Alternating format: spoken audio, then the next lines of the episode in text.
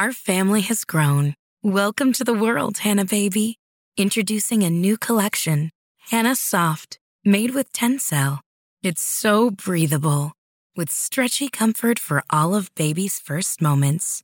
And it's cool and gentle on their skin all year round. Entrusted Hanna quality for your most precious gift. Hanna Soft, made to last. Shop now at hannaandersson.com. Our family has grown. Welcome to the world, Hanna baby. Introducing a new collection, Hanna Soft, made with Tencel. It's so breathable, with stretchy comfort for all of baby's first moments. And it's cool and gentle on their skin all year round. Entrusted Hanna quality for your most precious gift. Hanna Soft, made to last. Shop now at hannaandersson.com. Hello, everyone, and welcome to the Your Village podcast, Parenting Beyond Discipline, the place to learn about all things parenting and get your questions answered. I'm your host, Erin Royer. Now, today's questions are about a magical experience of childhood and how to handle it, and the second is about how to handle kids when they don't listen the first time, and what are expectations we should have around that. So, first, this first half of the episode is not for most kids, not for younger kids. So you want to wait until your kids are not in the room or in the car or wherever you are, unless you're wearing headphones. I'm all about being open and honest with kids about life and tough topics, but this topic is a question about a piece of childhood magic. And I think you all know what I'm saying here, especially if you saw the title of the episode. So, if you hope to keep the magic alive as long as possible, you want to wait until your kids aren't around. Now, rather than launching right into a question, I'm going to give everyone a few minutes in case you're navigating the freeway or you're across the room from your phone changing a diaper with a toddler in the room or some such thing. I'm going to share about a couple experiences I've had lately. So, there's a couple of families that I'm currently working with, and these are great families, great kids. The parents are really caring and want the best for their kids, and their kids have some great skills. But they realized as their kids are hitting 11 and 14 for one family and 9 and 11 for another, that they've missed a fairly big piece of the parenting puzzle. And so now I'm working with them through private coaching to help them get their kids up to the potential that they'd like to see from them. In the case of the family with the older kids, they're really starting to see what's coming down the road and how quickly it's coming. College applications and or future career plans and goals. Now, I don't advocate college as the only answer either. It's an answer, but one of many. And especially in this changing world, there's so many different opportunities. But regardless, the world is very different from where it was when I went to school. College is really expensive, and it seems like it's so competitive now. And that's a whole other thing to manage, is not stressing our kids out about it. But Besides that, colleges are looking for kids who are going to make a solid contribution to the world. Good grades are nice, but they're looking for more now. I'm also hearing a lot in the business community about how the younger hires right out of school, whether it's a trade school, a certification, or four year degree or beyond, is that they're lacking a lot of what they're calling soft skills, communication skills, planning, organization, time management, problem solving. And these parents are starting to see this and where their kids are not where they would like them to be or feel they should or could be for them to be more successful in the world once they leave their home, once they get through school. So I see this parenting process as steps in each age group. And actually, I'm updating the website now to reflect this. You know, infancy is for building the bond and learning your baby's temperament, giving opportunities for development, like communication skills I talked about last week in the episode. So if you haven't listened, go back and listen to that episode for sure. I think it was a really good one about building those communication skills in your infants, even before they are even remotely talking to you yet. Toddlerhood is about continued opportunities for development physical, cognitive, and social emotional. And these are building blocks for everything that comes after. Getting this stuff down solid in these younger years is really going to help moving forward. I can't say enough about the importance of solid emotion skills and then the social skills that come on top of those for a solid foundation for grade school readiness, for friendships, for being ready to sit and learn, for being able to share, for being able to take turns, for being able to communicate their needs effectively. Once our kids are in grade school, we, yes, we're still coaching and working on social emotional skills, but by the age of nine, they should be fully emotionally competent and have a pretty fully developed empathy skills. And I talk about this and how to work on these in the development series. You're developing infant, toddler, preschooler, and elementary age child. But we still need coaching, reminders, and practice. Now, by second grade and on, it's about helping them understand themselves, their gifts, and their struggles, helping them problem solve the struggles and hone their gifts and talents. It's about teaching and having them take on a lot of ownership of their own daily routines and processes so that by the time a child moves on to middle school, they're fully responsible for bathing, grooming, morning, afternoon, and evening routines, homework, planning and completing projects planning and studying for tests, with very little intervention or reminders from parents. Now, this can and should include things like folding and sorting their own laundry, making their own lunch if they pack a lunch, so that by the time they hit high school, it's about planning for the future, coaching about making good decisions in the world, and coaching them about learning from their mistakes. Navigating friendships, but even more so because it's new, is the romantic relationships. This is a huge job. It's the most important thing I think most of us will ever do. Okay, if one of you out there finds the cure to cancer or another really bad disease, maybe that can usurp the importance of raising kids. But other than that, I can't think of anything. So, this is why I just can't stress enough the importance of positive discipline, building self esteem, teaching emotion and social skills to help our kids shine in the world. If once your child leaves home, he or she knows him or herself relatively well, learns how to learn more about him or herself, his or her strengths and struggles, and how to work with both of those, has really good communication skills, can navigate the difficulties of friendships and romance, plan their days and coming weeks relatively well for setting goals and completing them, has problem solving, takes care of their own hygiene and physical needs, and weathers life's ups and downs with some pretty good resilience, then you've given not just them, but the world an amazing gift. And you've set them up with all the tools to share their gifts and talents with the world and thrive out there. And that's why I built the website to give parents all these tools to do just this. Now, if the podcast is enough and you're filling it and you're missing pieces with what you learned from the podcast, that's awesome. And I'm so glad to be of help to so many people this way.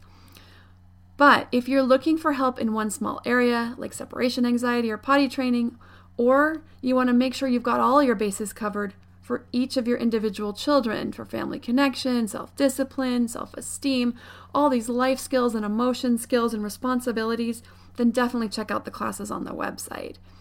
If you've been wanting to take the classes and it really is out of your budget, please don't hesitate to send an email and let me know. I've had several single moms ask for help, moms on maternity leave who went down to one income, saying they really want to take the classes but they can't fit it into their budget. I've also had a couple of parents who had lost custody of their kids temporarily and really wanted to learn more and show the judges and show the social workers that they really wanted to do this, but they didn't have much money to do it. And so I work with them to make sure that it fits within their budget. I won't turn anyone away who wants to be a better parent, and I take people at their word. I think that's really important. So if you've wanted to but just felt like you couldn't for financial reasons, please reach out to me. You can send an email to podcast at yourvillageonline.com, and my assistant Amy reads those emails and she can help. If it's something she thinks needs to come to my attention, she will forward it on to me. And the good news is, my two families are making wonderful progress in a very short time. So I'm really proud of the work that they've done and really excited for them. Okay, so I think I gave everyone more than enough time to make sure their little ones are not listening. So this question is from Sarah and it's about Santa. Sarah says, Hello, I just started listening to your podcast and really appreciate what I've learned. I have a big question. My son is only one year old and this is not yet an issue, but lately I'm questioning telling him about Santa in the future. I don't have any bad memories of Santa when I was little and wasn't resentful of my parents for lying to me, so that's not where this is coming from.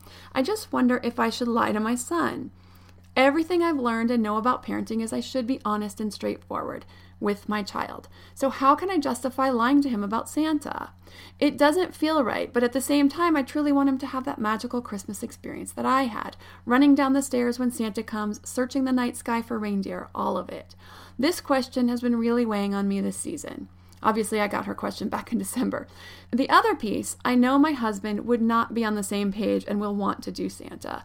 Part of me agrees with him, but in addition to my concerns about lying, I also feel like it's a good time of year to teach him about giving rather than receiving. I have time, but I think it would help to have your input. Thank you. And I love this question. I'm first going to share my background with Santa as a child and with my children. So I grew up with Santa, and I did love all the magic too, for all the same reasons the excitement in the morning, the excitement at night, before running down the stairs to see what was in the stockings. Very exciting. My husband is Jewish. His parents really stuck with being traditionally Jewish, only Hanukkah in the home. Now, my parents were not religious, so I had a very secular holiday, a very secular Christmas holiday growing up but I had been searching for some time for a spiritual practice that fit me. Now, I'm sharing some very personal information here, but this fits in. So, I had explored a lot of different religions and sects of religions, but I hadn't found my home until I went to a high holy day service with my then friend, who is now my husband, and I fell in love with Judaism. I started studying Judaism, but I never told him because I didn't want him to think I was doing it for him. Even though we were friends at the time, I thought he would think I was trying to land him or something, and I wasn't. Anyway, as we got more serious and started to date, of course, I told him what I was up to. Anyway, as we started to date, and one Saturday morning he asked me what I was doing, and I didn't tell him because I didn't want him to know I was at temple. And then we went out that night, and he and I had I fessed up that I had been going to temple and I had been reading and studying Judaism. Anyway, as we got more serious and as we got closer to getting engaged and getting married, he told me that he wanted to keep the traditions of his family, to keep the home very Jewish, so as not to confuse the kids or lose Hanukkah in the craziness of Christmas. And so I absolutely agreed with that. So now I'm raising kids where Santa does not come to their house, and I had to make a choice. I had to either lie to my kids who don't even get to experience the magic and tell them Santa doesn't visit our house, which sounded kind of rude, or be honest and hope that they'll not be the little jerk who tells other kids Santa isn't real. Now, that's a lot of pressure, so I totally understand not feeling comfortable lying to your kids. But here's what developmental psychologists and researchers have to say about these characters like Santa, the Easter Bunny, or the Tooth Fairy. It's that we're engaging our child in the world of imagination. Little kids have this incredible gift of imagination, and too many of us lose that as we get older. And so, this is a way for us to engage in that world with them.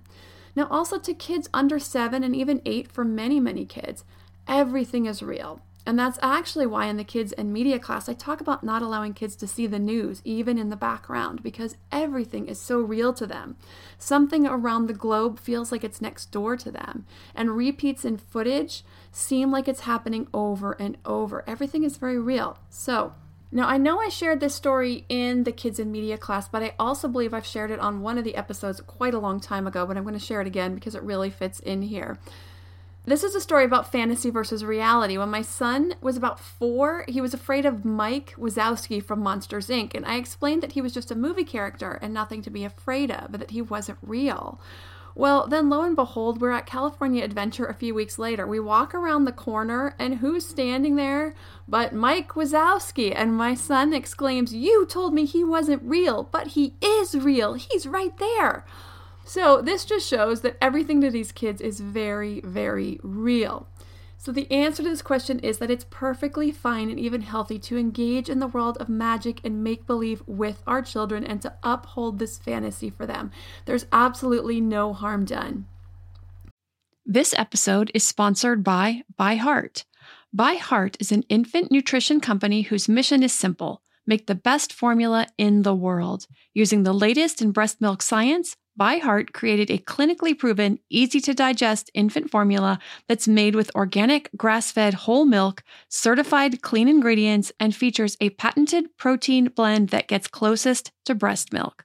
Our blend includes the most abundant protein found in breast milk alpha lac, as well as lactoferrin, the number one protein found in colostrum, along with broken down, partially hydrolyzed proteins. ByHeart is an easy to digest formula. In addition to its patented protein blend, our formula includes prebiotics and an 80 20 whey to casein ratio, like in early breast milk, which is tailor made for a newborn's digestive system. ByHeart is the only US made infant formula to use organic, grass fed whole milk, not skim. Curious about ByHeart? Redeem your welcome offer at byheart.com slash podcast with the code parenting for a limited time. Additional terms and conditions apply. Our family has grown. Welcome to the world, Hanna Baby. Introducing a new collection, Hanna Soft, made with Tencel. It's so breathable, with stretchy comfort for all of baby's first moments. And it's cool and gentle on their skin all year round. Entrusted Hanna quality for your most precious gift. Hanna Soft, made to last. Shop now at hannaandersson.com. And some of you may be wondering what we did in our situation. And the answer is we, we didn't bring it up. So long as our kids didn't bring it up to discuss it, we got around that. They didn't bring it up, we didn't bring it up. But when they did ask questions in the beginning, we're able to answer them in such a way that it didn't give anything away. So we would say things like, for many people, Santa's a very important part of their Christmas celebration. And we kind of leave it at that. I wish I could remember the questions exactly in the beginning, but when we got to a point of a point blank question, I think it was like, why doesn't Santa come to our house? I felt like I needed to be honest. But I told the kids that Santa is very important to other kids and their families and the magic of their holiday, and they were never to tell any of their classmates, friends, neighbors, or other children anywhere that Santa wasn't real. Okay, our next question is from Dana. She says, I just found your podcast and I'm excited to dive deeper into the topics you've spoken about already. I'm a divorced single mom of two girls, 8 and 10, and have been in a loving, committed relationship for about a year and a half. My boyfriend is a divorced single dad of a 17 year old boy. He and his son are great with my girls, and the boyfriend takes the role of being a dad seriously. That being said, he has a more strict approach to his parenting style than I do. He has a strong feeling about please and thank you and has been a great influence on my girls about that. However, with his more strict approach, he doesn't feel he should have to ask my girls to do something more than once. For me, I don't jump directly to discipline where he asks once and then defines the repercussions removal of privileges or saying they're, ru- they're ruining the day. Also, being a man, he has a tone that is more intimidating and not what any of us are used to. I'm struggling with how to allow him to behave like a dad, which would require the ability to discipline my kids. He feels I'm more fluffy in my approach and doesn't feel like he should be. I try to remind him that with girls, especially prepubescent girls, that I would appreciate him trying to approach discipline in a manner more like my approach. Do you have any advice about how, as a biological parent, to deal with a step parent taking part in the discipline process and how to make the new dynamic less jarring to the children?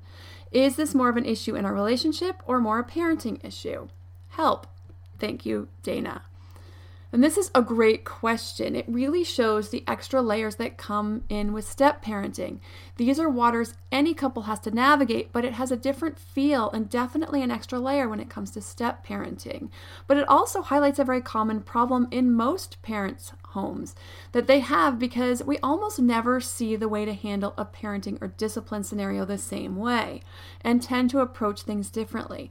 So, to start with, I want to answer your last question is it more a parenting issue or a relationship issue? And I think it's really both. It's a parenting issue because of the different styles and wanting to get more on the same page, but also it can and will affect your relationship with each other. So I do understand where he's coming from, and I like that he has high expectations of the kids, and that's a great thing. However, as I've been working on trying to be much better about making clear, is that consequences should be a very last resort. So, this is something he could use some work on. And I think just having a discussion after you let him know everything you do appreciate, including the expectations for pleases and thank yous, and for them responding right away rather than ignoring, and that they're respectful and listen the first time, you want to talk about what are your goals for your kids, yours and his. Now, hopefully they overlap. Most times they do completely overlap. It's just the parents have different ways of going about that goal. And once they learn that there's some better ways of getting to those goals, they get on the same page. So I'm hoping his goal and yours is to help raise responsible, successful, and happy adults and to have great relationships along the way, now and into and through adulthood. Part of the successful and happy part is teaching them what's expected and then giving them the opportunity to take on responsibility for themselves and their choices. Now, we want to give our kids every opportunity to make a good choice before resorting to taking things away or any kind of punitive discipline. Once you go to consequences, you're now working on next time. You lose the opportunity to work on this time and having them make a better choice this time. It also removes an opportunity for them to learn the better choice and practice it. And these things are important. The practice is so important. Getting the opportunity to go back and practice making the better choice and doing it because this is what's going to sink in. So, in dealing with these things, I would work on first setting the boundary and having a coaching session about these things, whatever the trouble spots are. When I ask you to put your laundry away, or empty the dishwasher, or pick up your shoes, I expect you to do it the first time I ask. It's disrespectful of my time and energy to expect me to keep coming back and reminding you. Now, with this being said, and this was just a couple examples, it's better for kids to have some autonomy in these chores or areas. So rather than just expecting them to drop what they're doing to go empty the dishwasher or put away the laundry, it's best to give choices around it anyway. It's your turn to empty the dishwasher. Do you want to do it before or after you finish your homework? Before or after you have your snack? Or whatever is going on right then. None of us like to be told to drop everything we're doing that moment and go do something else someone else is asking us to do because it's important to them. So, when it comes to things that do need to get done right away, like getting their shoes on for school, or if the rule is they're supposed to put their shoes away and you found them in the middle of the floor, then yes, it's perfectly acceptable to say, I need you to come right now and put these shoes away. But in this case, I would say the long term goal is to set the expectation that they are responsible for getting themselves fully ready in the morning, meaning getting their shoes on and going. They are responsible for their process when they come in the door from school, putting their backpack away and putting their shoes away. So that's what you want to work on long term. But in these moments, here's some things you can do, you can work on. You tell your child what you want. Please get your shoes on. It's time to go. Or please put your shoes away. You left them on the floor and you know they're not supposed to go there. If it gets ignored, in order to turn this behavior around, it's best to not yell it across the room, especially when they're already in the habit of ignoring or not listening the first time. You want to go over, put your hand on their shoulder, get eye contact, and tell them exactly what you need. I need you to get your shoes on now, please. It's time to go. Or I need you to pick up your shoes from the middle of the floor. You know that's not where they go. This lets them know you are serious. You then stand and wait until they get up to do it. If they get distracted easily, now this is more common in boys, but can happen with girls too. If they get distracted easily, you want to follow them until they get their shoes and start putting them on, or until they get up and pick up their shoes and start walking towards the spot where you know they're going to put them away in the right place. Then over time, shouldn't be too long, a week or two of doing this, you can start backing off. They will understand that when you ask, you mean it, and that they need to comply the first time. Now, after that, you will very likely be able to start calling out across the room, please put on your shoes, it's time to go. But if they start to slip back into that habit of ignoring or not listening, then you go back to the hand on the shoulder and an, you know, an I'm serious tone and an I'm serious look. And it won't take very long, once or twice of doing that, and they'll be like, oh, yeah, I remember this.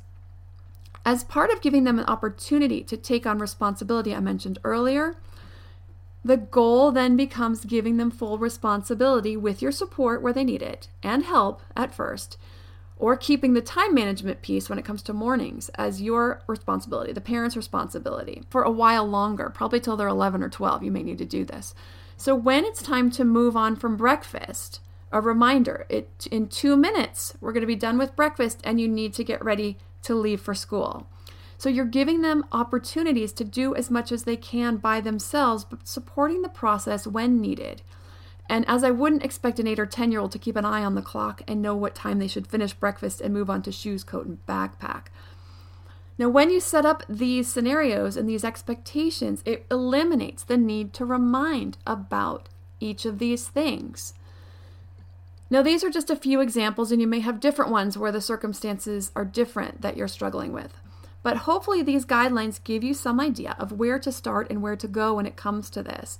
Now, also, the class Getting Kids to Listen under the Discipline menu covers several more tools for helping kids make better choices with listening and following through. And also, the class on parenting as a couple, which is under the Modern Parenting tab or menu offers a better understanding of the positives of two different parents and two different approaches, as well as when and how to step in and help each other with discipline exchanges and how to work to get on the same page or when to bite your tongue and walk away. And those classes, along with all the others, can be found on the website at yourvillageonline.com.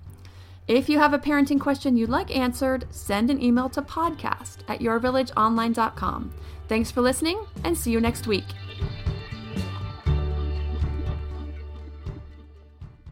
Our family has grown. Welcome to the world, Hanna Baby. Introducing a new collection, Hanna Soft, made with Tencel. It's so breathable, with stretchy comfort for all of baby's first moments. And it's cool and gentle on their skin all year round. Entrusted Hanna quality for your most precious gift. Hanna Soft, made to last. Shop now at hannaandersson.com. Our family has grown. Welcome to the world, Hanna Baby. Introducing a new collection, Hanna Soft, made with Tencel. It's so breathable, with stretchy comfort for all of baby's first moments. And it's cool and gentle on their skin all year round. Entrusted Hanna quality for your most precious gift. Hanna Soft, made to last. Shop now at hannaandersson.com.